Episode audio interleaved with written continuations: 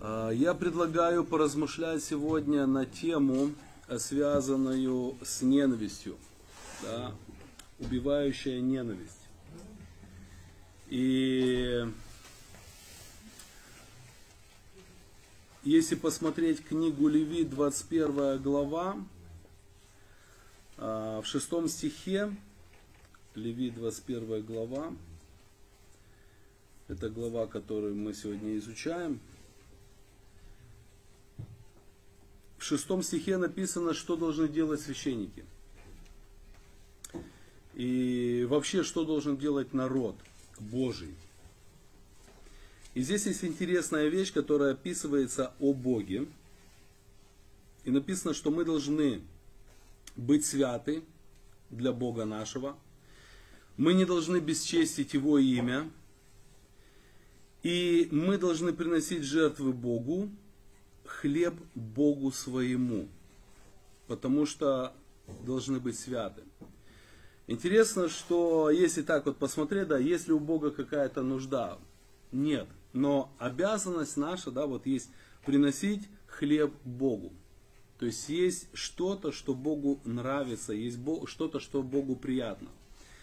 И задаваясь вопросом, что такое хлеб Богу приносить, да, вот что мы можем дать Богу, ну давайте выразимся в таком выражении, покушать, да, чтобы ему было хорошо, чтобы ему было приятно. И у меня вспоминается история, которая описывается в Евангелии от Иоанна, 4 глава, когда Иисус э, был у колодца и встретился с самарянкою.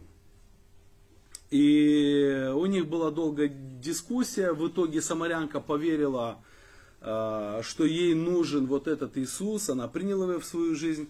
Приходят ученики, а, они оставили Иисуса там у колодца, пошли в город покушать, э, купить еды. И мы сейчас говорим о Боге, о Христе. И вот ученики пошли в город взять покушать, приходят с этой едой и предлагают ему покушать, а Иисус им говорит, «Э, нет, я сыт. И у учеников задается вопрос. Э, они говорят, Рави, кушай. А он говорит, нет, у меня есть пища, которую вы не знаете. И ученики между собой начали размышлять, разве кто-то принес ему покушать? И Иисус говорит им, моя пища есть творить волю пославшего меня. То есть моя пища, чем питается Христос, это когда творится воля пославшего Его.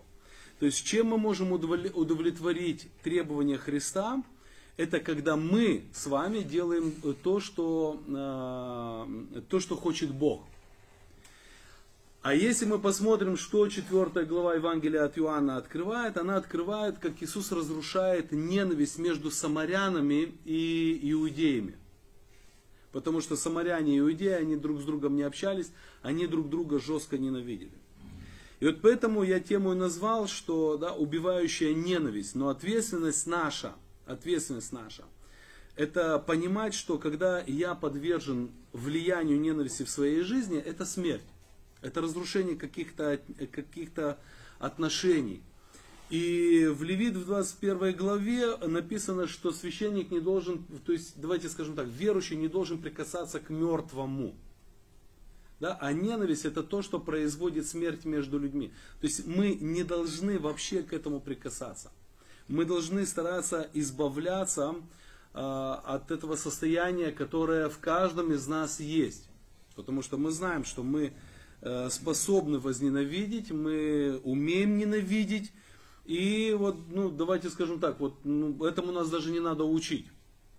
И поэтому э, хотел бы с вами поразмышлять. И есть как бы три вопроса. Ну, первые два вопроса я соединил их вместе сразу, да, чтобы мы с вами поразмышляли и увидели причину ненависти, как она вообще рождается, откуда она берется ненависть и какие последствия. И второй момент, который мы с вами посмотрим, э, исцеление или как защитить себя, что делать, чтобы э, убрать эту ненависть из своей жизни или э, позаботиться о том, чтобы мне не входить в это состояние. Итак, есть такой текст. Первый вопрос у нас это причина ненависти, как она вообще рождается и какие последствия.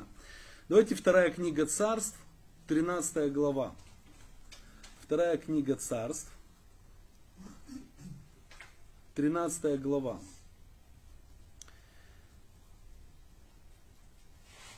Это история о сыне Давида, Амноне, и одной из дочерей Давида. И написано, что этот Амнон ну, сильно-сильно полюбил свою сестру. Очень сильно полюбил. И в, это, в этой главе, знаете, можно увидеть, вследствие чего происходит, вследствие чего рождается ненависть. Потому что от любви до ненависти, как говорят, да, есть один шаг. И вот этот Амнон, который очень сильно полюбил свою сестру, вдруг просыпается утром и возненавидел ее возненавидел ее и просто выгнал ее из своей жизни. Но как вы думаете, в чем причина, почему Амнон, который любил свою сестру, он переспал с ней и утром проснулся и возненавидел ее. И просто выгнал ее из своей жизни. Написано, потом возненавидел ее Амнон величайшую ненавистью. Так что ненависть, какой он возненавидел ее, тут, посмотрите, это постоянно повторяется это слово, ненависть возненавидел, была сильнее любви. То есть ненависть выросла в размеры больше любви. Что предшествует или вследствие чего у человека рождается ненависть, если посмотреть вот, этот вот, э, вот эту вот главу или вот эту ситуацию. Изначально не было ну, написано, полюбил ее так, что начал болеть. Он думал, что любил. Хотел чего-то. У него была какая-то цель, у него была какая-то цель, и он шел только к цели.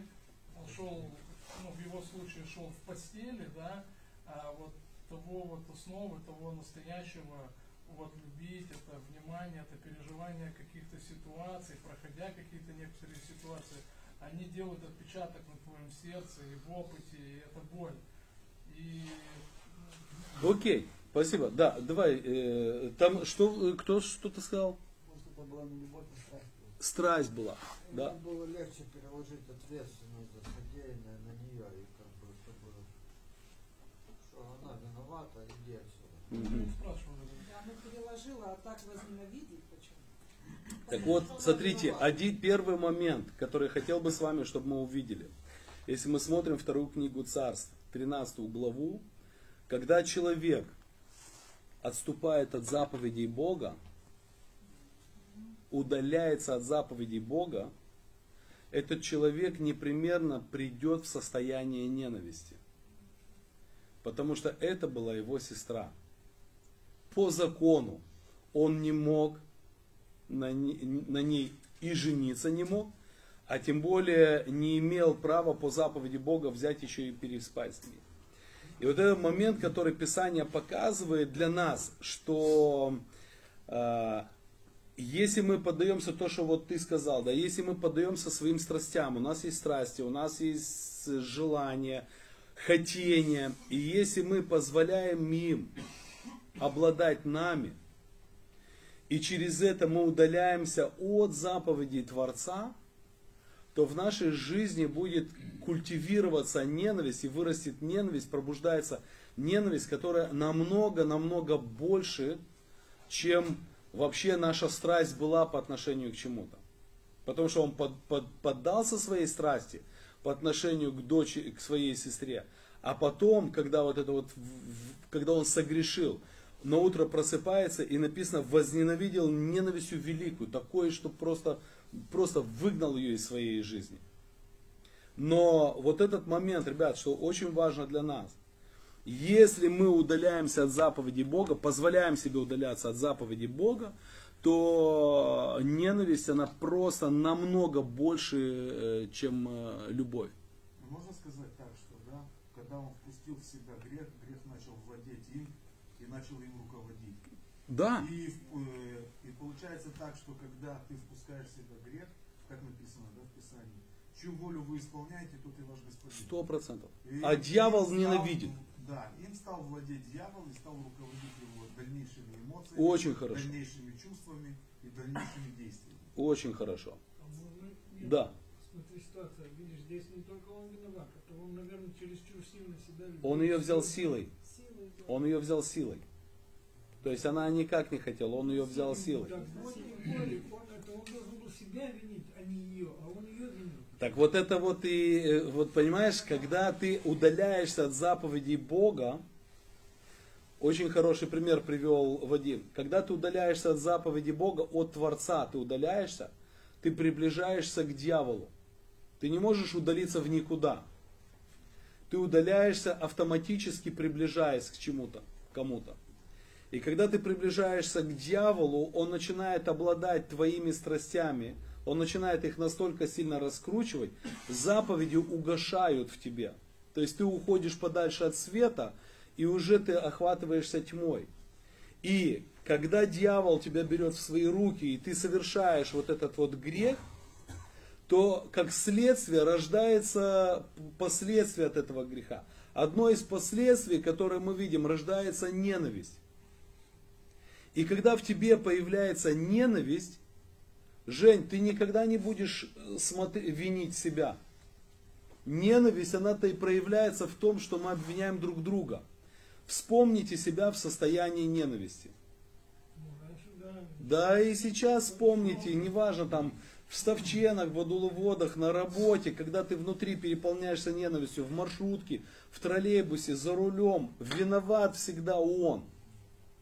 То есть он всегда виноват. Я не допускаю мысли, что он спешит, что у него что-то важное. Нет, если он стал передо мной, это хамло, мерзавец. Я переполняюсь ненавистью. Сейчас ты вообще слепой стал. Да. При этом я, знаете, вспоминаю вот этот момент, когда мою маму везли в скорой помощи, и это ну, последние ее минуты жизни были. И я понимал, чтобы успеть за этой скорой помощью, я должен буду ехать по встречной полосе. И я просто включил аварийку ехал по встречной полосе, когда стояла пробка. Я представляю себе, сколько было ненависти э, в сердцах людей. Я ехал и только внутри машины, не могу им кричать, простите меня, простите, но моя мама умирает. А я уверен, никто там в машине, может быть единственный путем логики, слушай, но он летит за скорой помощью, может быть там кто-то его родной.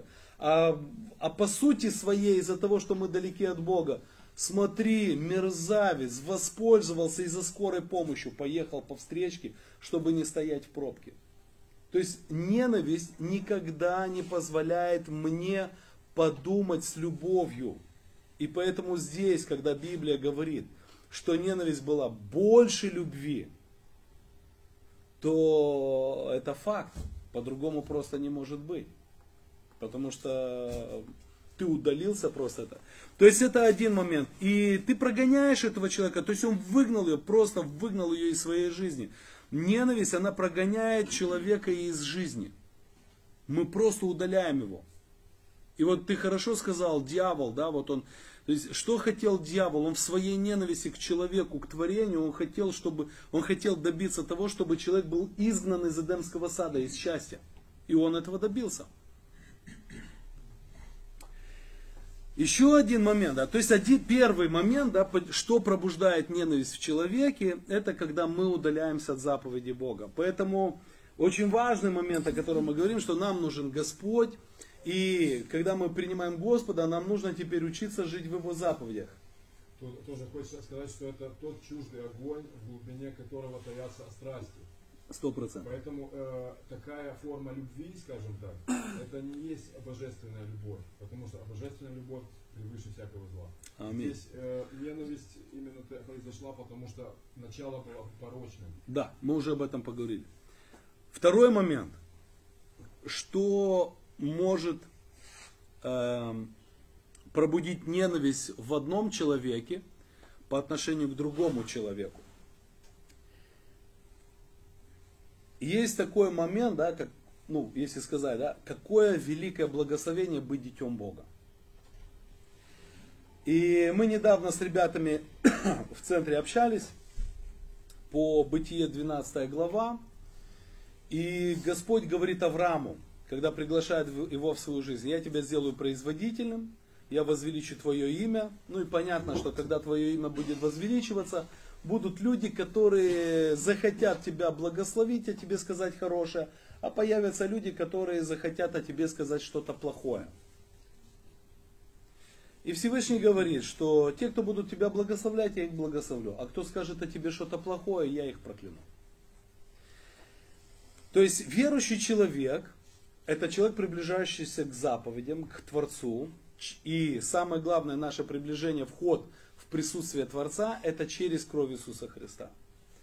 То есть верующий человек, он находится под защитой Бога, под особой защитой Бога. И здесь не важно, справедливо это, несправедливо. Знаете, когда кому-то, ну, когда ты стоишь в очереди и кто-то проходит без очереди, это несправедливо. Но когда у тебя есть возможность, чтобы тебя протащили без очереди, тебе стыдно. Но ты идешь без очереди. Ты не переживай, все нормально, все, идем, идем, идем, все, все, там ждет врач уже, все. Да, то есть, и, и ты понимаешь, что это некрасиво но ты спешишь. И вот Бог заботится о своих детях, и Он говорит, если кто-то будет желать тебе плохого, даже говорить о тебе плохое, Бог говорит, я этого человека буду уже проклинать. То есть я этого человека буду наказывать. И вот есть ситуация в Священном Писании, когда один человек, неверующий, захотел сделать плохое не то что другому верующему, но из-за другого верующего целому народу. Это книга Исфирь. И там был такой Аман, мерзавец, который в своей прошлой жизни ничего из себя не представлял, но вот тут уже при Артаксерксе он нашел пути, подходы, то есть он уже стал приближенный к царю. И вы знаете, в один момент он возненавидел Мардахея за то, что Мардахей не поклонялся ему. И вот он возненавидел этого Мардахея, но из-за Мардахея возненавидел и весь еврейский народ. И он приготовил большую виселицу метров 15, 30 локтей, то есть 15 метров высоты, чтобы на этой виселице повесить Мардахея, этого бедного еврея. И вы знаете, что интересно? Мардахей начал молиться Богу. И кто читал книгу Исфирь, там уже, это сама Исфирь уже в доме царя. И Мардахей молился Богу, и Исфирь делала свое действие, что она должна была сделать. И вы знаете, что интересно, вот, это, вот этот отрывок показывает, что молитва праведника, молитва праведника – она очень опасна для человека, который против праведника. Мардахей так ничего и не сделал Аману. Но Мардахей молился Богу, потому что Аман был против него. И знаете, что произошло? Царица в один момент рассказывает царю, который ее полюбил, рассказывает о том, что вот есть человек, который хочет уничтожить всех нас, и говорит, это Аман. И написано, что это Исфирь, 7 глава, с 6 стиха. И сказала Исфирь, враг и неприятель, этот злобный Аман. И Аман затрепетал перед царем и царицею. И встал царь во гневе, ненависть ушел с пира в сад, когда он там в своем гневе находился, то есть он, он в таком гневе был, что он просто ну, вот ушел, чтобы чуть-чуть остыть. И пока он был в саду, этот Аман припал к ложе, на котором лежа, возлежала царица, и начал ее умолять. И Аман заходит и говорит, ах, ты еще и домогаешься моей царицы. И, короче, ему тряпку на голову повесили и повесили на, на той же виселицу, которую он приготовил. То есть, что интересно здесь? Молитва праведника, которому угрожает опасность, смотрите, что происходит. Возбуждает ненависть в одном неверующем человеке против другого неверующего человека. То есть здесь мы видим, что ну, если в первом стихе удаление от заповеди, да, то во второй, второй отрывок, который я хотел просто, чтобы увидеть, что праведники, они под особой защитой. И когда мы говорим праведники под особой защитой, и Бог говорит, что если ты скажешь, кто-то скажет о тебе, Авраам, или о твоем потомстве что-то плохое, я того человека буду наказывать.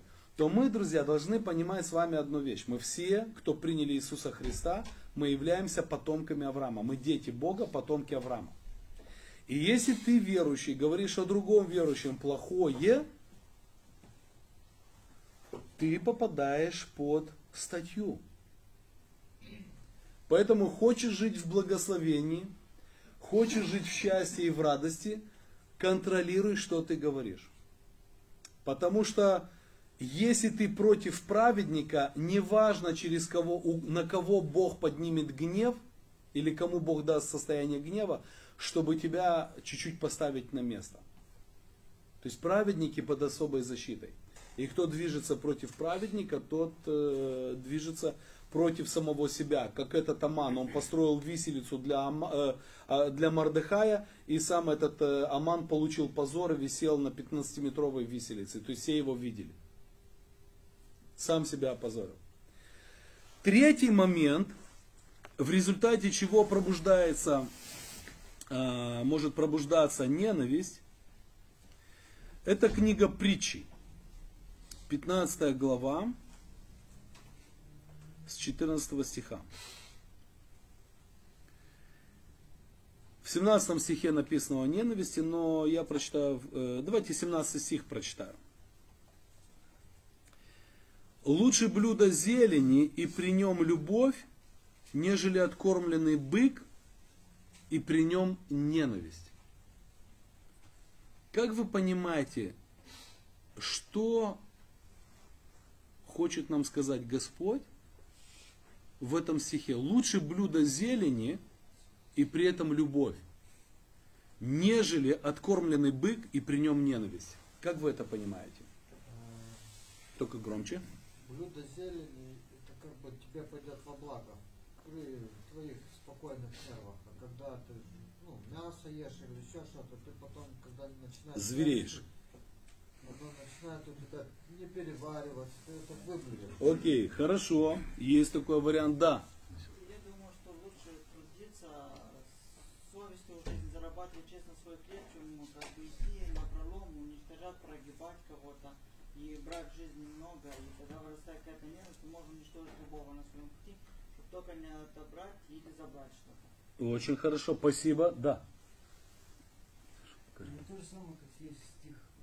э, То есть человек, когда тебе дает что-то не с любовью, там, пусть он будет, там, не знаю, какой-то маленький больше, но с любовью, чем много-много э, еды, но без любви. Угу. Спасибочки, да. Ну не знаю, знаешь, может быть, э, когда ты где приготавливаешь себе еду из зелени, да, там, Мгм. срываешь, собираешь то, что растет. Когда ты хочешь э, быка, мясо, тебе придется пролить кровь и убить. То есть причинить какой-то вред живому существу, можно так. То есть перестаем кушать курочек. Ну, не то, что перестаем, я не к тому, что переставать кушать мясо. Говорю о пос- Да, мы их просто поедаем. Не, я говорю просто о поступке. Да.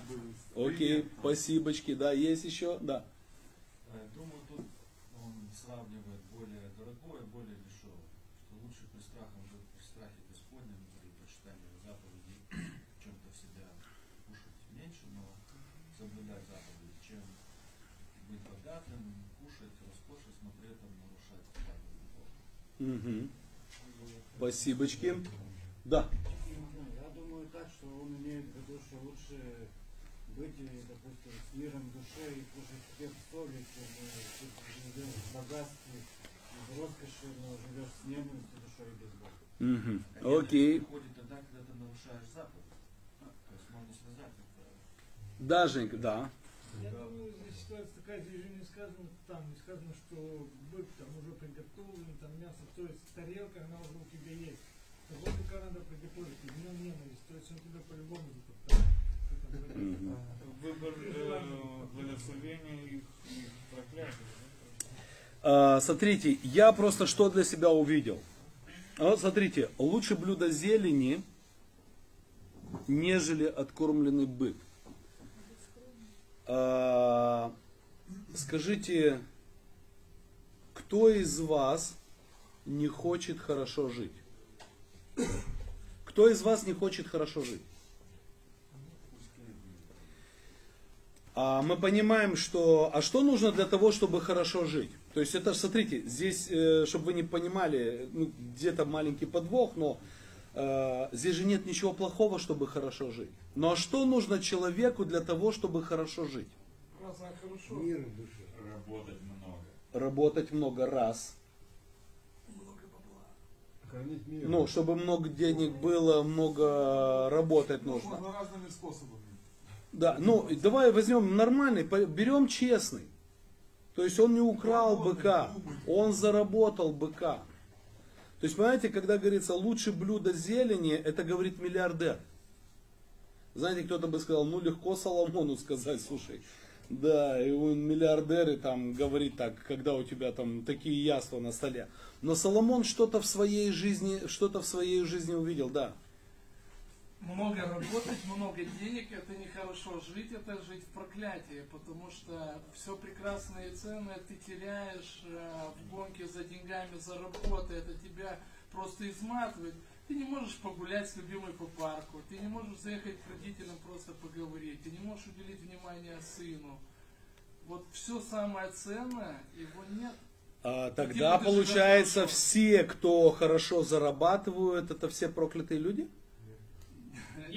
Я говорю, я говорю прям за гонку такую. Так вот, вот, да, вот я о чем... Расста- Расставить приоритеты, понимаешь, к примеру, там, тысяча лей мне будет достаточно на то, на то, на то, на то. А пять тысяч лей, все, это унесет меня полностью в работу. М, И потом я накроюсь этими Надо будет Родику, штуками. надо будет Родику передать, что ему тысячи достаточно. А, а, да, да. Наверное, если ты живешь для того, чтобы откармливать всегда быка, напоить Во, его, чтобы его потом съесть, насытиться им, насладиться им, живешь только для этого, то тогда лучше собирать траву и жрать ее, Аминь. чем Во. жить такой Да. Юрчик, давай. Это как Каин и Авель, да, один урожай, другой там. Не, но это чуть другое. э, ну, Хотя я не знаю, что ты имел в виду. Тоже вот примерно. Ну, подожди, Каин, он э, собирал траву, и он оказался проклятый. А Авель занимался животными и оказался благословенный. Смотрите, э, вот сейчас как бы к этому чему подобрались. Я просто что для себя увидел? Если смотреть контекст, то посмотрите, что здесь написано с 14 стиха. Сердце разумного ищет знания, уста же глупых питаются глупостью. Все дни несчастного печального, у кого сердце весело, у того всегда пир. Лучше немногое при страхе Господнем, нежели большое сокровище, и при нем тревога. Лучше блюдо зелени, и при нем любовь, нежели откормленный бык, и при нем ненависть. То есть, смотрите, что интересно, а почему при зелени нету ненависти? Я здесь не думаю, что Соломон пропагандирует э, бедное-бедное существование. Я не думаю, что это пропагандирует. Но проповедует Соломон жизнь, в котором приоритет стоит любовь. И вот теперь, если я хочу хорошо жить, потому что когда, ну, допустим, кто-то говорит, главное, чтобы был мир в сердце. Слушай, ну если у тебя дети и жена, и у тебя очень-очень маленькая зарплата, тебе будет очень тяжело найти в своем сердце мир.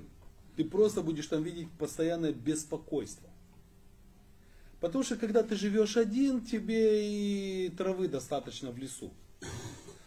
и поспать, переспать можешь в лесу. Но ты не можешь жене и детям предложить, слушайте, ну нету денег снимать квартиру, купить не можем, давайте будем жить летом в парке. И буду собирать деньги, а зимой мы снимем квартиру на зимний период. Но ты не можешь такое, ты, ты такое жене не можешь сказать и детям. Или ты полный идиот. То есть источник идиотизма просто ты тогда. И вот это вот, но вот здесь видите приоритет любовь. И когда человек ставит приоритет любовь, и неважно, он занимается бизнесом, или у него крутая раскрученная работа, офис у него крутой, неважно что, но если у него в приоритете любовь, он будет всегда ставить в графике время для своей жены. Это должно быть в графике. Время для жены и детей. Это в графике. Время только для детей. Это тоже в графике. Я не начинаю с работы и бизнеса, потому что это у человека всегда в графике есть. Это по-любому у человека в графике.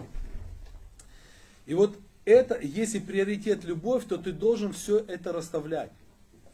И когда у тебя есть возможность заработать еще больше, а в нашей стране, в Молдове, есть всегда такой страх, куй железо, пока горячо, потому что мы живем э, ну, при, в стране, где настолько все нестабильно, что человек завтра, ну, он не имеет уверенности, что у него завтра будет работа, и он сможет зарабатывать. И поэтому он сегодня готов 17 часов работать, Потому что у него страх, что завтра он два месяца будет без работы. И вот Бог говорит, ты должен научиться, это, это ответственность мужа, это потому что здесь говорится дом, да, о доме. И, что, и здесь и, и жена, и муж должны понимать, приоритет нашей жизни это создавать любовь. Любовь это всегда чем-то жертва. И когда у тебя есть работа, бизнес, и у тебя запланирована встреча по плану с женой, с детьми, с друзьями, в служении, неважно что, и у тебя появляется еще вот возможность, ты должен поставить для себя э, приоритет. Нет, я готов отказаться от этого ради любви. И в совокупности, послушайте, это же в Библии написано, если Бог говорит, это лучше – значит у тебя будет лучше. У тебя не будет только зелень. Ну, это морковка, да, там. То есть у тебя будет на самом деле лучше, потому что ты начал делать правильные шаги, доверяя Богу. И Бог тебя начнет благословлять непонятным для тебя и для других людей способом. И у тебя будет все расставлено на своих местах, у тебя будет любовь, у тебя будет любовь и прекрасные отношения на работе с людьми, у тебя любовь в доме, у тебя любовь в служении, у тебя любовь в дружбе, то есть у тебя любовь приоритет. Что такое откормленный бык? Это мое желание. Ты правильно сказал? Это мое желание, откормленный бык. Я хочу много денег. Я хочу, чтобы был я лучший бизнесмен в Молдове. Я хочу, чтобы у меня было больше, чем у другого. Я хочу, и я начинаю к этому настолько стремиться, я начинаю вкладываться, потому что, чтобы иметь откормленного быка, нужно пахать. Я начинаю, как Антон говорит, вот в это настолько вкладываться, что меня это поглощает. А когда это тебя поглощает, это та же самая ситуация, ты будешь удаляться от заповеди Бога. Ты будешь приходить на группу, а твои мозги будут всегда там. Ты никогда не будешь, ты в церковь будешь приходить и будешь ждать, когда закончится в церковь, потому что знаешь, что в ресторане сейчас будет очень вкусная пища. У меня есть деньги, я беру жену, семью, мы идем в ресторан. То есть для тебя служение в церкви это какая-то каторга, от которой нужно побыстрее убежать. Это уже твое внутреннее состояние. И человек может питаться в ресторанах на завтрак, обед и ужин – и обнаруживать, что у него внутри появляется пустота. У него пустота по отношению к своей любимой. У него пустота по отношению к детям, у него пустота по отношению к друзьям. У него просто начинает рождаться пустота. Он поглощен этим быком. Это как золотой телец, он поглощен. Что тебе даст золотой телец? ничего, кроме того, что заберет твои, э, твое золото. И ты будешь просто вокруг него плясать в своей пустоте. Поэтому я думаю, что вот здесь очень такой момент, когда Соломон показывает, и можно это увидеть, как то, что человек может быть поглощен добычей, вот этой страстью иметь больше. А мы живем сегодня в 21 веке, который мотивирует всех людей иметь больше. И Бог не говорит, что ты должен иметь меньше всех. Бог учит нас, чтобы ты научился жить, чтобы твои желания большего не поглотили тебя и не забрали тебя и не увели тебя от святости Божьего мира. Потому что один удаляется от Божьих заповедей, как Амнон, через свои страсти и похоти греха, а другой удаляется от Бога через свои страсти больше зарабатывать. Здесь греха нету. Послушайте, нет греха больше заработать. Вы нигде в Библии не найдете заповедь «не зарабатывай много». То есть нету такой заповеди. Не становись бизнесменом, не построй дом. Таких заповедей нет. Но оказывается Всевышний учит нас жить в этих заповедях. Хороший, хороший пример в книге Исход, по-моему, в книге Исход, ну, в Торе. Хороший пример, когда после Золотого Тельца Бог дает заново заповеди Израилю и начинает с того, что говорит, храните субботы. И мудрецы задаются вопросом, Бог там дал распоряжение строить скинию, да, Божий дом, построить Божий дом. И в строительстве Божьего дома первый пункт, знаете, какой стоит? Никогда не забывай субботу. То есть никогда не забывай освящение в Боге. Потому что суббота это напоминание о том, что Бог нас освящает. То есть первым делом никогда не забывай, что самое главное сохранить святость в Боге. При строительстве Божьего дома. То есть при развитии своего бизнеса, хочешь стать бизнесменом, это очень круто. Не забудь, шаббат. То есть первое в твоей жизни это должно быть желание освящаться.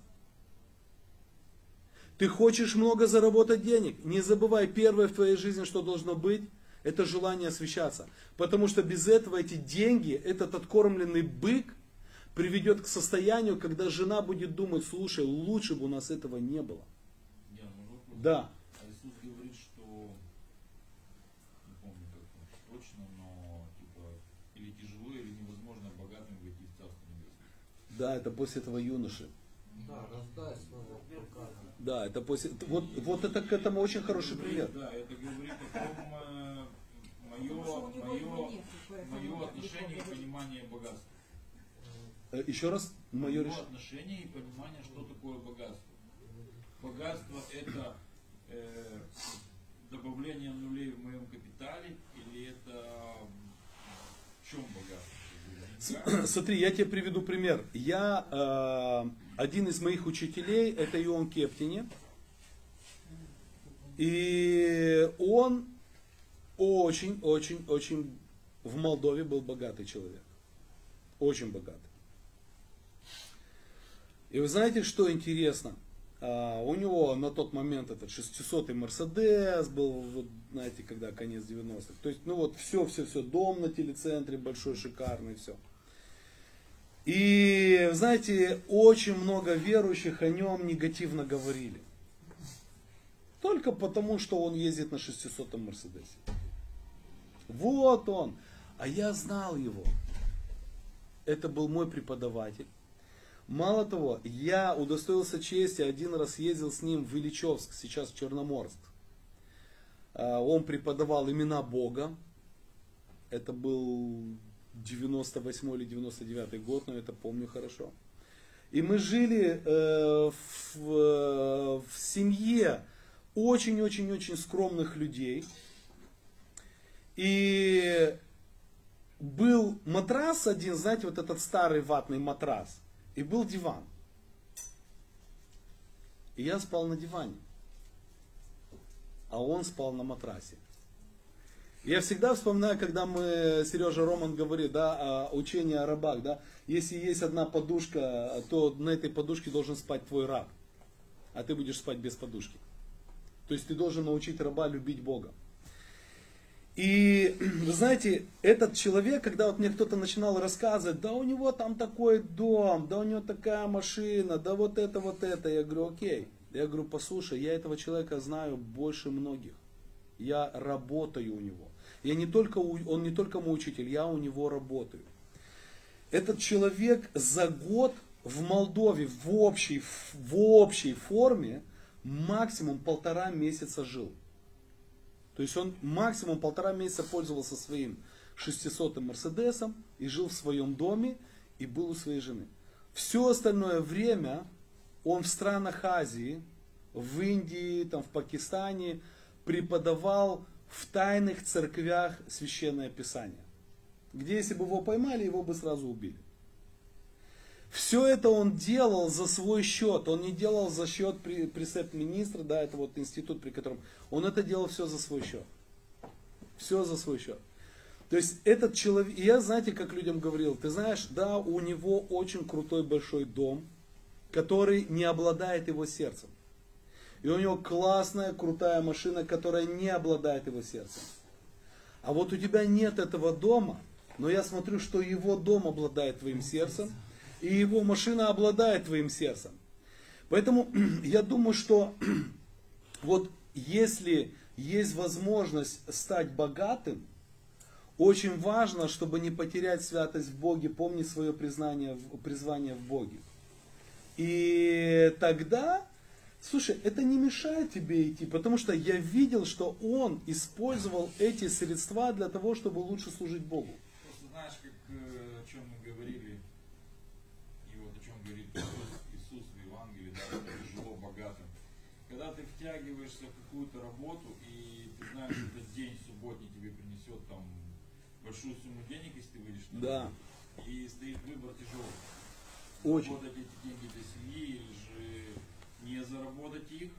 Просто, ну ты понимаешь, ты вышел, вот они, и ты не вышел, и просто, ну, ты остался без них.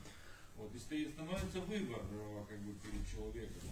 И уже вопрос, э, не знаю, как бы, вопрос каждого сердца. Да, аминь. Смотрите, здесь вопрос каждого сердца. Я еще один пример приведу из лично своей жизни, как Бог мне просто в этом помог.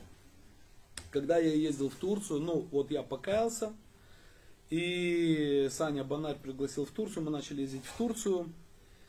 У нас с женой была самая большая мечта иметь однокомнатную квартиру. Что мы жили с ее мамой, с бабушкой, с- я и жена, и наша дочка в двухкомнатной квартире. Ну и у нас была самая большая мечта иметь свою однокомнатную квартиру. Да. Да, да, да. Вот. И, знаете, ну и когда, когда вот, если вы спросите людей в 90-х, которые ездили в Турцию, слушайте, ты в субботу и воскресенье, вот эти два дня ты зарабатываешь больше, чем 4 недели, все вот остальные, там, вторник, среда, четверг, пятница. Вот за два дня ты зарабатываешь больше, чем за месяц, вторник, среда, четверг и пятница. Вот 4 на 5, 20. Ты за два дня зарабатываешь больше, чем за 20 дней. Ты просто мгновенно продаешь весь свой товар и уезжаешь в понедельник. А воскресенье это вообще... И а воскресенье церковь. И Бог дал мне возможность, способность продавать, и я видел, что реализатор не может продавать, как я. То есть я в пять раз больше реализатора продавал. И я принял для себя решение, слушай, у нас в воскресенье как раз был вечернее служение, я буду утром ходить продавать, а вечером... И я вечером ходил на служение, все нормально. Но в один день, и Славик Веренчук, его папа, и они, помню, продавали эти печенюшки всякие, ну и хорошо их бы узнал. И я в один день стою в шортах, у меня такие шорты Camel еще с этой пачкой сигарет, знаешь, там тапки, все. Я на тучу стою, жду маршрутку ехать на тучу, и он едет, а он в церковь едет. Рубашечка, все, и он видит меня на остановке, и о, раз ко мне, а я нет, знаешь, как бы, я не не, он, все, благословен тебе, дальше. И я еду, и я такой стою, и вот, ну, это мне пришло, вот знаешь, вот, вот как Дух Святой каждому по-своему. А мне такое пришло, слушай, вот Иисус вот так будет собирать своих, А я ему, не-не-не-не.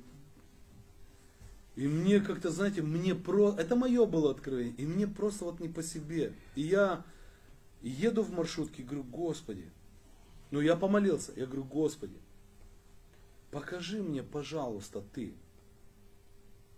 Мо, ну, лучше для меня в воскресенье утром идти в церковь или никакой проблемы. Опять же, не говорю, что это закономерность. Я просто помолился, покажи мне. Потому что я не ты, ты не я, да, покажи мне. Слушайте, я продал, ну если я обычно продавал 100 пар кроссовок, я продал одну пару кроссовок.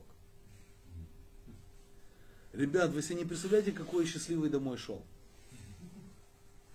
Я просто получил для себя откровение от Бога. Все, и меня больше воскресенье не интересовало. Я не говорю, что это, что это вот если ты будешь ходить в воскресенье, ты спасен. Нет. Мы спасаемся кровью Иисуса Христа. Но это, я не понимал, что это в молитве, знаешь, э, вот благословение мимо тебя может пройти. Потому что ты занят откармливанием быка. И вот я просто для себя понял тогда, что я должен быть утром на служении. И все. И вы знаете, если я пожалуюсь на свою жизнь, я буду самый последний грешник. То есть, понимаете, у Бога есть источники, которые, ну, которые просто они спрятаны от тебя и раскроются лично для тебя, когда ты будешь делать какие-то определенные вещи. Когда ты не будешь свою жизнь посвящать тому, чтобы создать откормленного быка. И когда Христос говорит, трудно войти богатому, Почему трудно? Потому что человеку, который имеет шансы развиваться экономически, да, ему, о, ему это на самом деле трудно в какой-то момент поставить для себя границу. Нет, дальше этой границы я не иду, у меня время с женой запланировано. Дальше этой границы не иду, я должен быть на служении. Дальше этой границы не иду, я хочу послужить человеку. И вот, конечно, это трудно. Это трудно. Человеку, у которого нет работы или не работы, для тунеядца это вообще не трудно. Он готов быть на всех служениях в мире, на всех служениях в мире. И мало того, он на всех служениях в мире будет осуждать того, кто проиграл один раз и не смог пойти. Вот он, откормленного быка, живет ради откормленного быка, а я вот счастливый, божественный человек. Нет, ты не божественный человек, у тебя просто ответственности за жизнь нет, как у того человека, да. О, что, креветка? Да, креветка. Поэтому, э, вот если посмотреть, как рождается ненависть, потому что, смотрите, лучше блюдо зелени и при нем любовь, нежели откормленный бык и при нем ненависть. Если вся моя жизнь посвящена тому, чтобы откормить быка, я могу быть поглощенным этим быком и становлюсь, как Юрчик говорил, да, я становлюсь, как, как будто я только питаюсь на завтрак, обед и ужин этим быком, и во мне человеческое пропадает, во мне ненависть. И знаете что? Смотрите, у человека, у которого откормленный бык, он по-другому разговаривает с человеком, у которого блюдо зелени.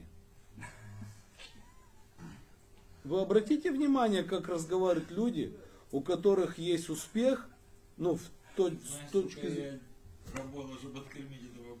Да. И посмотрите, как они разговаривают с людьми, у которых блюдо зелени, как с неудачниками.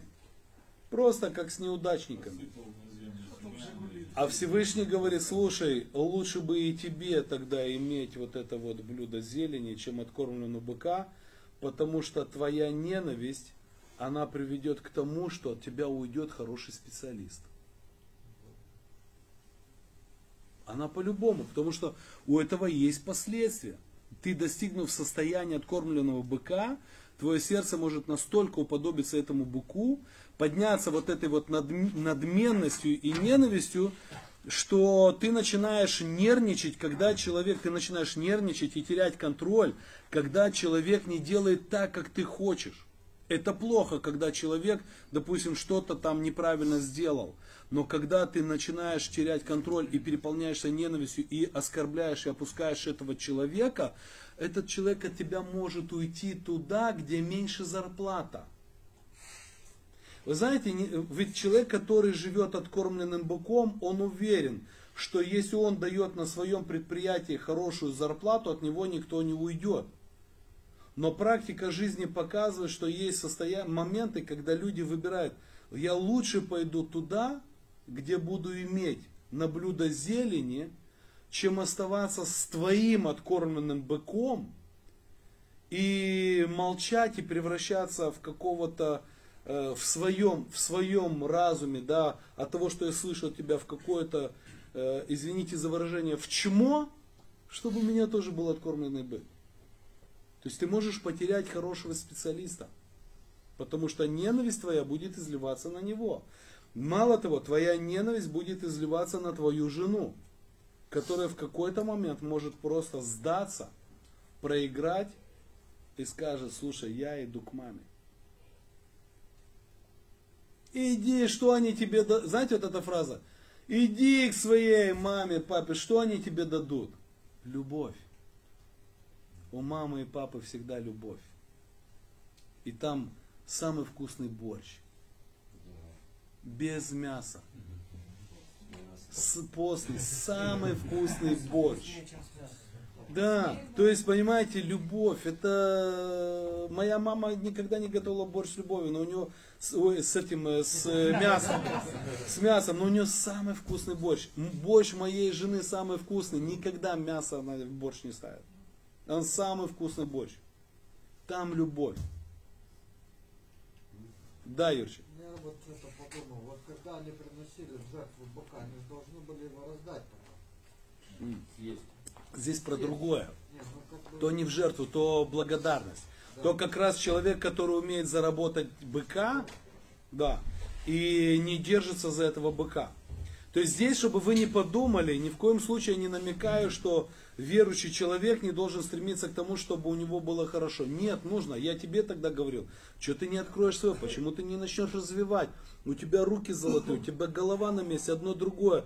Да мне хорошо и это. Да, это хорошо, но если есть возможность развиваться и не потерять себя в этом развитии, ты должен развиваться. То, что Антоха говорит, здесь, да, Иисус говорит, это очень тяжело. Некоторые, некоторые в своей жизни принимали решение, слушай, я оставляю этого быка. Я оставляю этого быка. Некоторым Бог, Бог помогал по жизни разрушить этого быка. Ведь поймите, если Моисей пришел и разрушил этого золотого тельца, то Всевышний тоже способен. Бог в моей жизни разрушил быка. Знаете, когда я за один год заработал на двухкомнатную квартиру, и у меня денег вперед еще осталось, а у меня до этого не было денег на однокомнатную квартиру. Знаете, что в моей христианской голове начало рождаться? Вау! Ну, то есть я как прикинул, ничего себе каждый год такая сумма. Да мы будем отдыхать, и это купить. О, о, о. А на следующий год я смог купить только машину. Это тоже круто но она стоила в три раза дешевле квартиры. И я взвесил, да даже если так, а не, а на следующий год намного-намного меньше. И я думал, ну и это неплохо. А у Бога был свой план. А потом пришел год, когда Бог просто взял это все мне разрушил. Нет, просто вот бизнес, все, просто бах и разрушился. И я пошел в такси, чтобы кормить свою жену и своих детей. У меня уже двое детей было. И я думал, ты что такое, что ты? Я только через год, полтора-два года понял, какой у Бога был план. Но вначале я ничего не понял. Поэтому, знаете, как э, вот Антоха то, что сказал, это на самом деле тяжело богатому войти в Царство Божие, да, верблюду легче.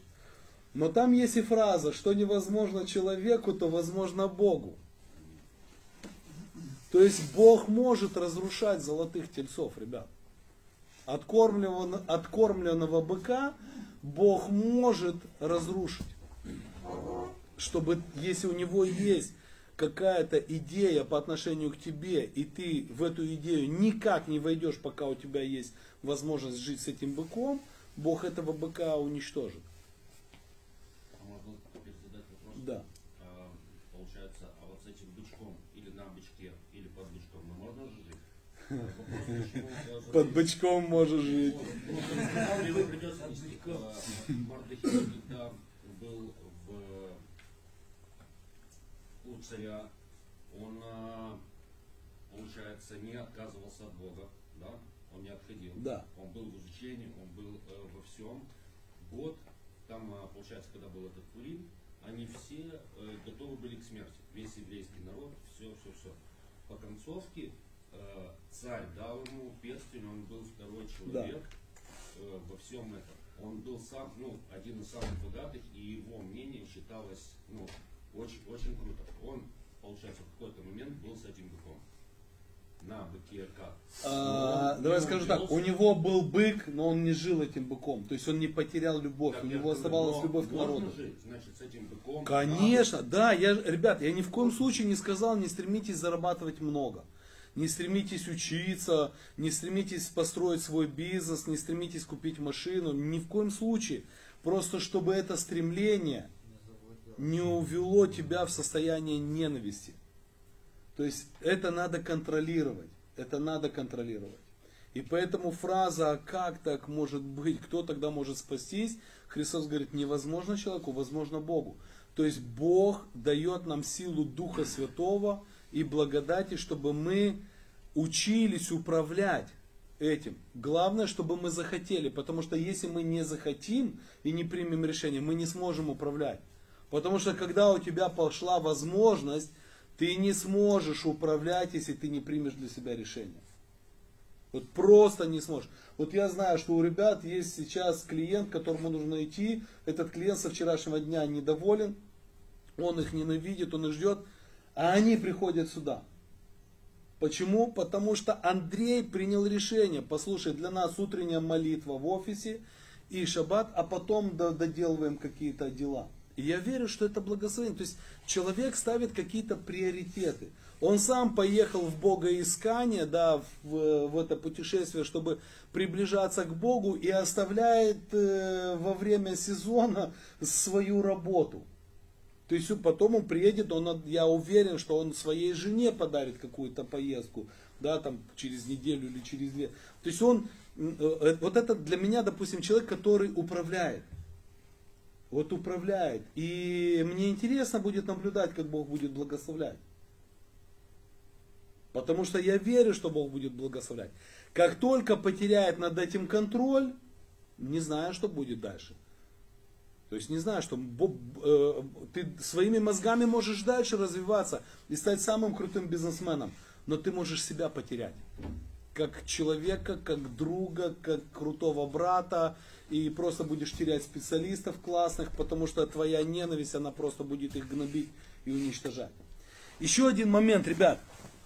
Есть еще один момент, что может в нас раскачать состояние ненависти. Исполнение заповедей. Первое, да, удаление от заповедей. Но вот еще один момент, исполнение заповедей. В послании к Галатам была такая проблема. Пришли к ним, видно, иудействующие христиане, и начали язычникам, с язычниками начали разговор. Так классно, аллилуйя, слава Богу, мы тоже приняли Иисуса Христа, все хорошо. Все, а вы обрезаны? Нет. Павел сказал главное Христос. Ну, да, если хочешь оставаться второсортным христианином, будь необрезанным. А субботу вы как исполняете? Ага. Спасибо. Да, да, да. А субботу как вы исполняете? Да Павел сказал, слушай, что это в принципе, как бы, ну, наша суббота это Христос. Ну да, да. То есть намек на то, что, ребят, вы будете суперские, если вы будете утверждаться на заповедях. И Павел в послании к Галатам несет именно такой смысл всего Писания, всего послания. Что послушайте, вспомните, вы приняли благодать Духа Святого, когда мы к вам пришли и проповедовали вам Христа распятого. То есть ничего, закон дан был после обещания о Христе. Бог обещал нашему праотцу Аврааму Христа. И Авраам поверил, и это вменилось ему в праведность. А закон был дан потом, спустя 400 лет, по причине того, что у людей верующих начали умножаться беззакония у евреев. И вот этот закон был дан, чтобы привести их ко Христу, увидеть свою нужду во Христе. То есть цель закона привести человека ко Христу. Но закон тебя не спасает и не делает тебя классным. Христос нас делает детьми Божьими. И есть такая проблема, когда человек начинает опираться на то, что он. Теперь смотрите. Откормленный бык. Как разговаривает тот, у кого есть откормленный бык, с тем, у кого есть тарелка зелени? Кто ты такой? А теперь возьмите верующего, который хорошо соблюдает заповеди Бога. Как он разговаривает с верующим, который согрешил, исключен из церкви, на замечании в церкви. Он с тобой, он просто пройдет мимо тебя, даже не посмотрит в твою сторону, потому что ты черт. Ты живешь с чертями. Да. Непутевый. Непутевый верующий. Просто проходит, даже не смотрит в его сторону. Христос ноги ему моет опять. А ты исполнил заповеди и проходишь мимо, даже не смотришь в его сторону. И в пятой главе Павел говорит, дух всегда противится плоти. Наша плоть хочет утвердить, что ты крутой верующий, потому что ты каждое воскресенье ходишь, да, это уже к моей истории. Все, теперь я крутой верующий, каждое воскресенье. А этот верующий, ты по воскресеньям работаешь, да, а я уже нет. То есть, понимаете, да, я уже все, мимо меня Иисус не проедет. А мимо тебя проедет, я ему еще и скажу это, чтобы он проехал мимо тебя. То есть, да. Опа, классно, и я тоже не буду ходить в воскресенье, тогда это у меня бат, но у меня это не работает. Я начну ожесточаться. Все. Да, но просто здесь, смотрите, то есть Павел ни в коем случае не говорит, эй, живите как попало. Нет, благодать Божия нас спасает. И по благодати Божией мы выражаем свою любовь, исполняя заповеди Бога. Но мы не исполняем заповеди Бога, чтобы спасаться, и это определяет меня лучше, чем тебя. Потому что тогда, Павел говорит, дух противится плоти. Дух это упование на распятого Христа. А упование плоти это на мое исполнение заповедей. Вот я исполняю заповеди, меня Иисус спасет. Меня Иисус возьмет в Царство Божие, потому что я исполнял заповеди. Зачем ты тогда каялся? И вот он показывает, и потом он говорит, в послании Галатам, в пятой главе, посмотрите, что он говорит. Есть дела плоти, а есть плод духа. И вот среди дел плоти обнаруживается 21 стих. Ненависть в контексте послания Галатам это люди, которые утверждаются на то, что я Божье дитя, потому что я исполняю заповеди Бога, а не потому что кровь Христа на мне. И если вы посмотрите историю израильского народа, иудейского народа, который отвергал Христа, у них очень много было ненависти. И к своим, которые принимали Христа, выгоняли их, убивали их. И если бы была возможность и других. У нас парень один недавно позвонил мне в один вечер и рассказывает, пришел в синагогу, там ему понравилось, так классно, заходи, дорогой, все. А когда у вас здесь? А вот у нас каждое утро 9 часов молитвы, там туда-сюда.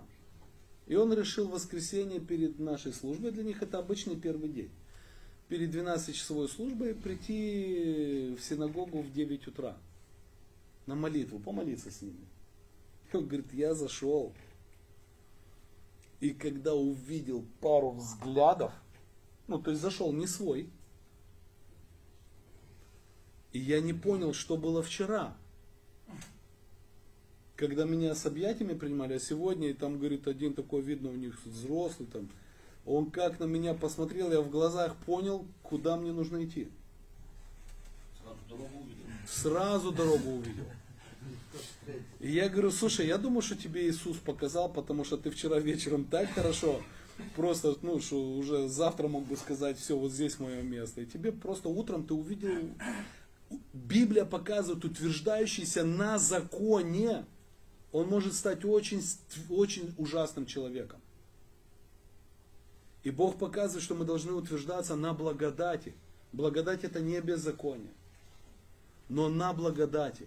И если я верю, что я лучше другого, потому что я служу Богу в этом, в этом исполняю эту заповедь, эту не нарушаю, послушайте, я утверждаюсь на плоти, и в какой-то момент во мне проявится ненависть. Потому что дела плоти известны.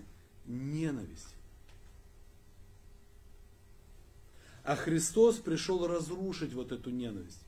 Чтобы, и вот наша пища Богу, наша пища Богу, что мы можем дать Богу? Побеждать ненависть, то есть удаляться от ненависти. Да, Юрчик? Э, Вот это, то, что он говорил, неужели вы не кормите скота своего в день субботы? Тоже как-то к этому относится или нет? Да, милосердие, да, милосердие, о милосердии, да, потому что к человеку нет милосердия, а к своему быку есть милосердие. Не, он, наверное, имеет в виду заповеди что Да, да, да, нельзя- да. Просто они, Законничество, да, потому Да. что ты можешь э, не помочь человеку, потому что сегодня суббота. Он и про это, и про это. они ненавидели человека, который получил исцеление. Иисус, Иисус сказал ему, возьми свою Воспрашивай. постель, иди, они, Да, ты это там, да. Да, только громче. Ну, помнишь, Стефан? ну, Да. Да, это был капец. Потом, когда, например, был в гневе, он брал кого-то, двоих-троих находил в зоне, брал и цитировал Писание, короче, что это демоны. Что надо их изгнать. Да, что вот это демоны, смотри, что говорит за них Христос. Идем А побьем их. Я правильный. Вот это, наверное, и, и был тот путь. Да, да, да, есть такое, да. да. Ой, ты что там? Ты что, это, ну, Штефан это особое приключение. Вот можно сделать такой вывод, то, что касается ненависти Да. вообще, как, как э, разрушающий фактор, да, и э, значит, не допускай в свою жизнь таких разрушающих факторов, которые бы давали место дьяволу. Цени отношения с Богом превыше всего. Аминь. Но если в итоге взять, да, есть причина удаления от заповеди, нарушения заповеди. Второе, молитва праведника, которому хотят сделать зло, и там Бог кого-то с кем-то столкнет. А, Когда все силы направлены на создание откормленного быка, и когда я исполняю заповеди, я думаю, что я лучше других. Ну, это как бы я взял просто вот такие четыре момента. Как защитить себя от этого?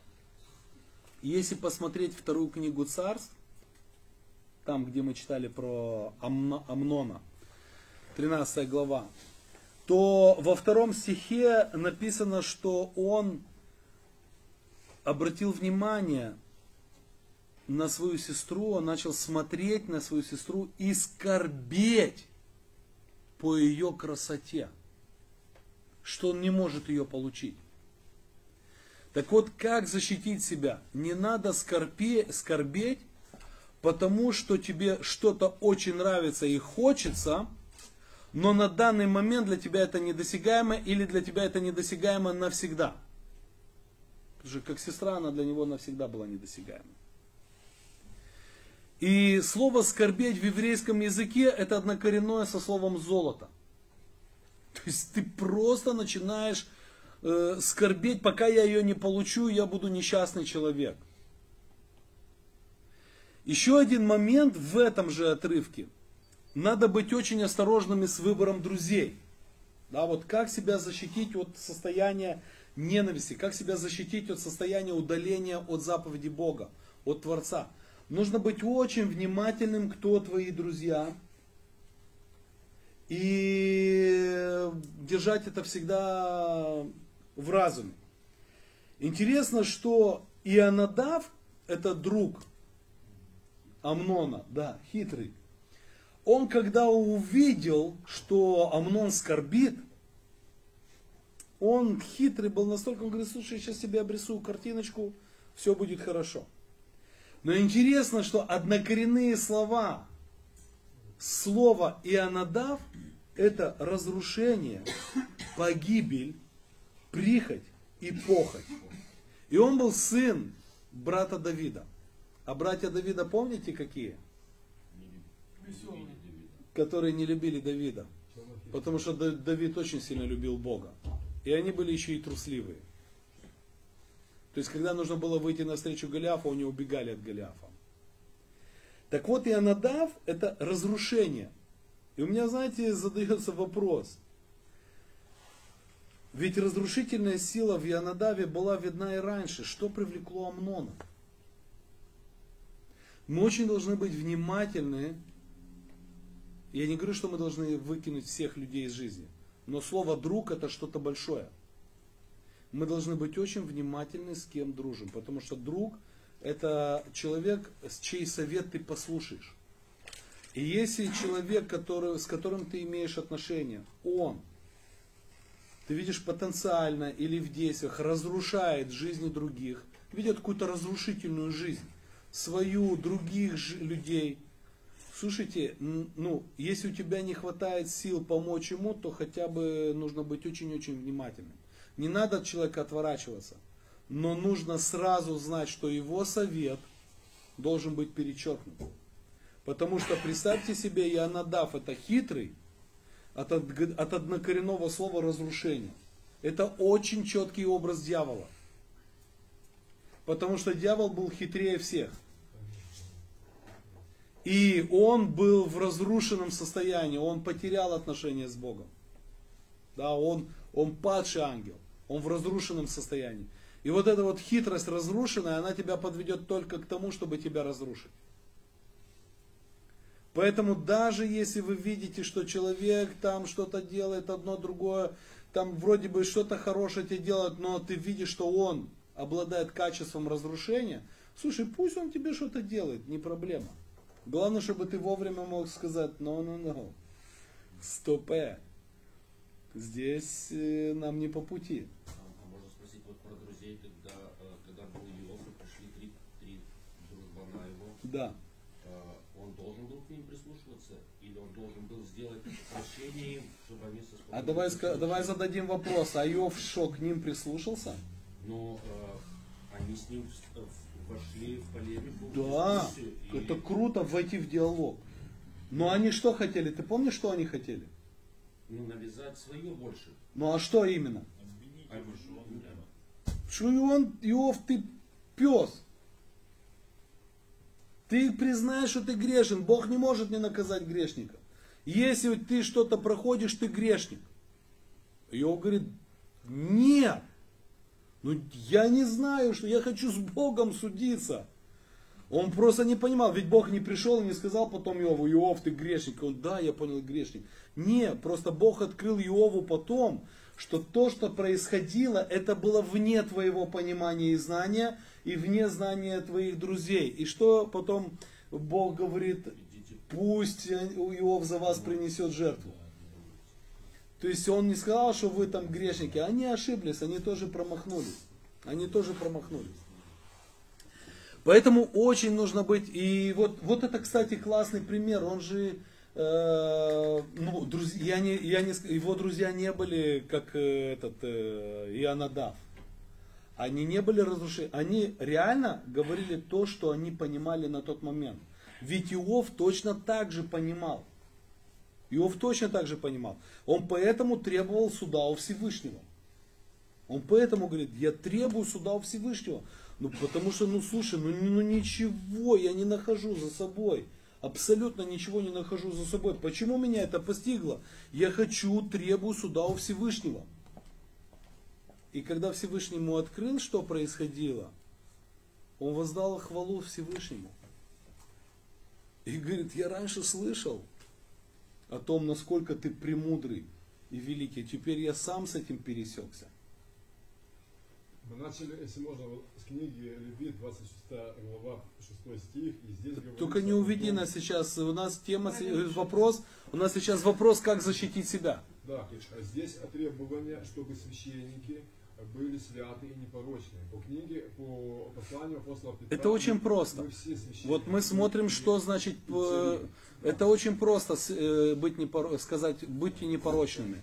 А что значит быть непорочным? Вот мы и смотрим.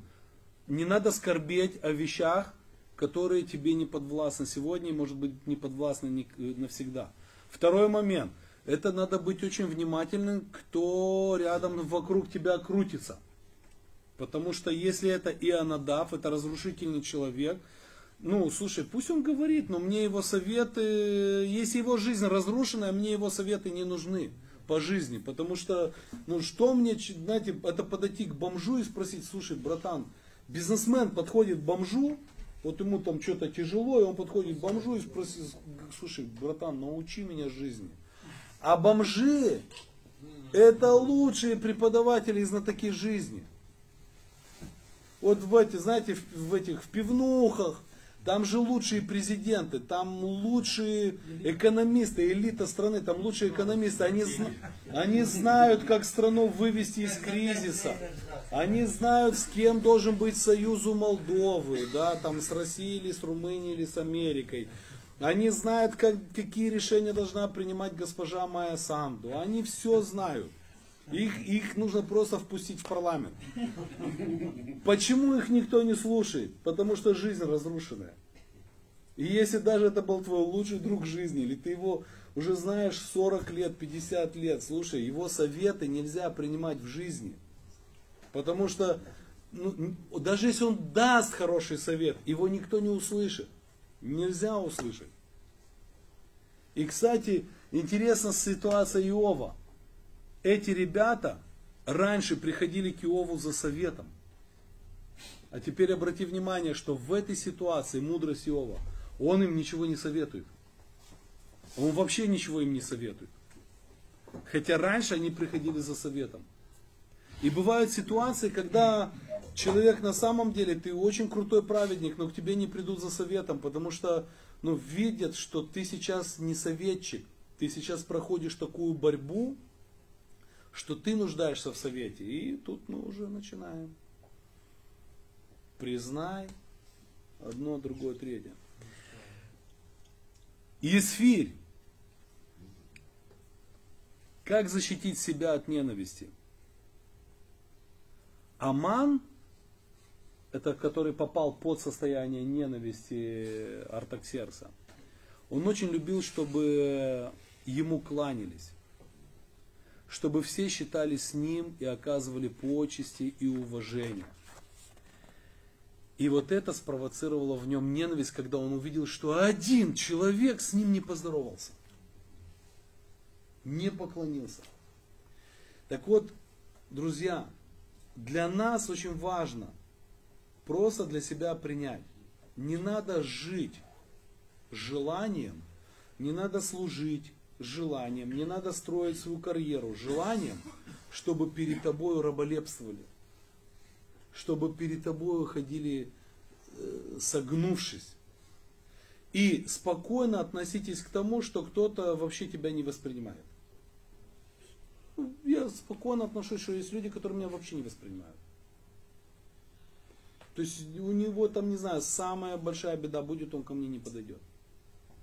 Теперь я что, должен сказать, потерять покой в церкви? Нет. То есть мы должны научиться спокойно относиться к тому, что кто-то тебя вообще ну, никем считает. Ну, ты для кого-то ничто и никто. Ну и что? Потому что Амана это зацепило, когда Мардахей ему это показал, слушай, что я перед тобой должен кланяться? Перед Богом буду кланяться. Что ты делаешь все, чтобы я вокруг тебя крутился? И ты, ты не солнце, а я не луна.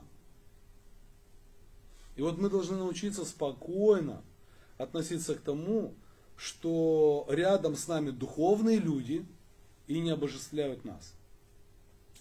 Уважают, любят, дружат, но не обожествляют. Надо к этому нормально, ну, к этому спокойно относиться и вообще к этому стремиться, потому что греховная натура, она хочет всегда нас обожествить. И если посмотреть Галатам, да, то там в пятой главе Павел и говорит, слушайте, будьте водимы Духом Святым. Мы должны научиться быть водимыми Духом Святым. И э, помнить, что я по благодати Иисуса Христа, я его дитя. Я не дитя Бога по заповедям, я дитя Бога по благодати. Только через кровь Иисуса Христа. И поэтому, что я делаю, я обязан это делать. Все. И Иисус очень четко в Евангелии от Луки в 12 главе сказал, где вы видели рабов, которые придут с поля, расслабятся, сядут, скажут, господин, мы поработали, дай накрой нам. Да. Ну, В, в Луке в 12 главе это есть. Нет, он говорит, и в 10 Матфея, да? Да, в 10 Матфея, а в Луке в 12. Нет, он говорит, что сделают рабы, пришедшие с поля? Припоясываются и начинают готовить ужин господину. Э, э.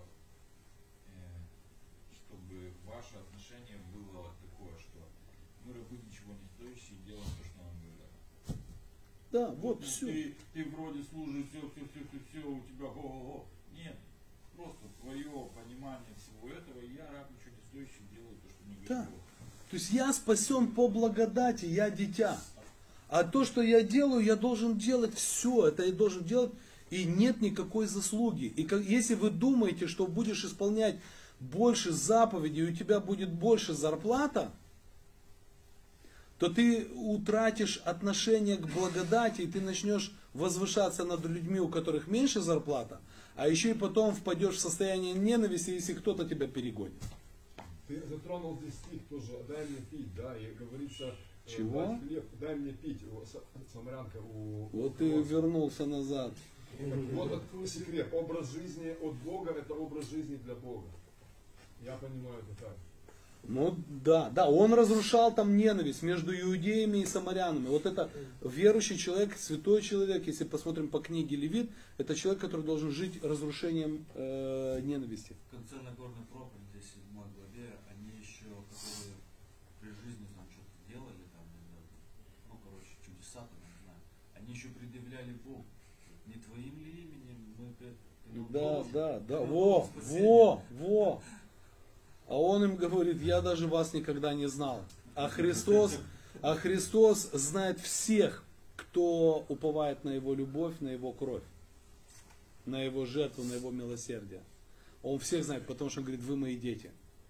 А вот кто знает Его имя и там законы и заповеди духовного мира, что перед именем Иисуса Христа все бесы отступают, они боятся, как помните в примере там ты в другом районе, шпана подошла к тебе, ты смотришь в сторону дома и кричишь «Папа!» и вся шпана разбегается.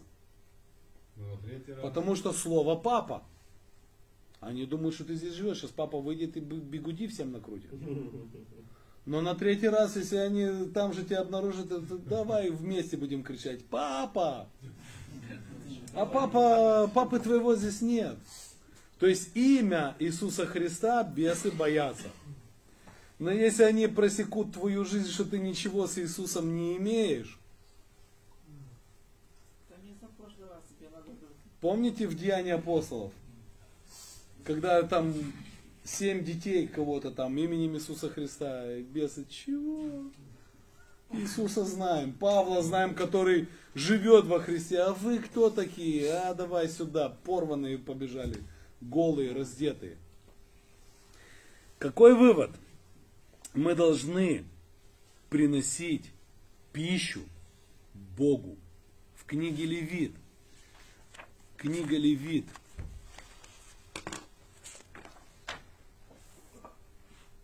Двадцать первая глава. Книга Левит, 21 глава, 6 стих.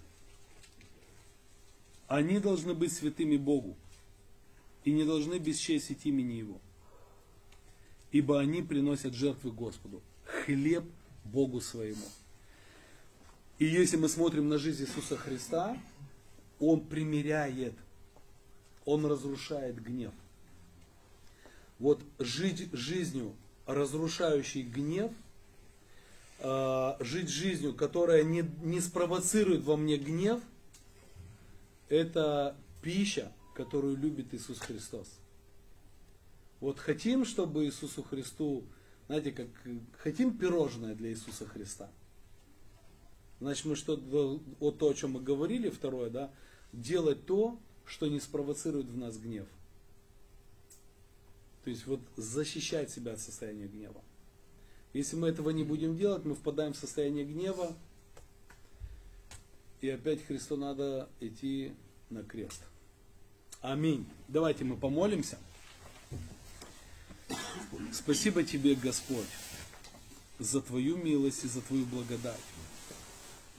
Спасибо тебе, Боже, что Ты пришел в этот мир, чтобы примирить нас с Тобою. Потому что наш гнев, наша ненависть, она Тебя распяла. Но Ты это сделал, Господь, чтобы примирить нас с Отцом.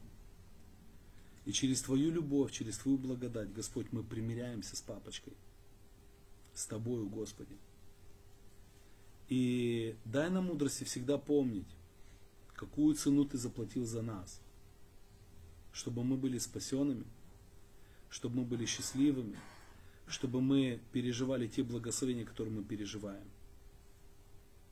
И чтобы мы научились, Господь, из того, о чем мы сегодня говорили, особенно нам близко, это желание хорошо жить, и Ты хочешь, чтобы мы хорошо жили – но это очень большое испытание. Дай нам мудрости, чтобы бык не поглотил нас.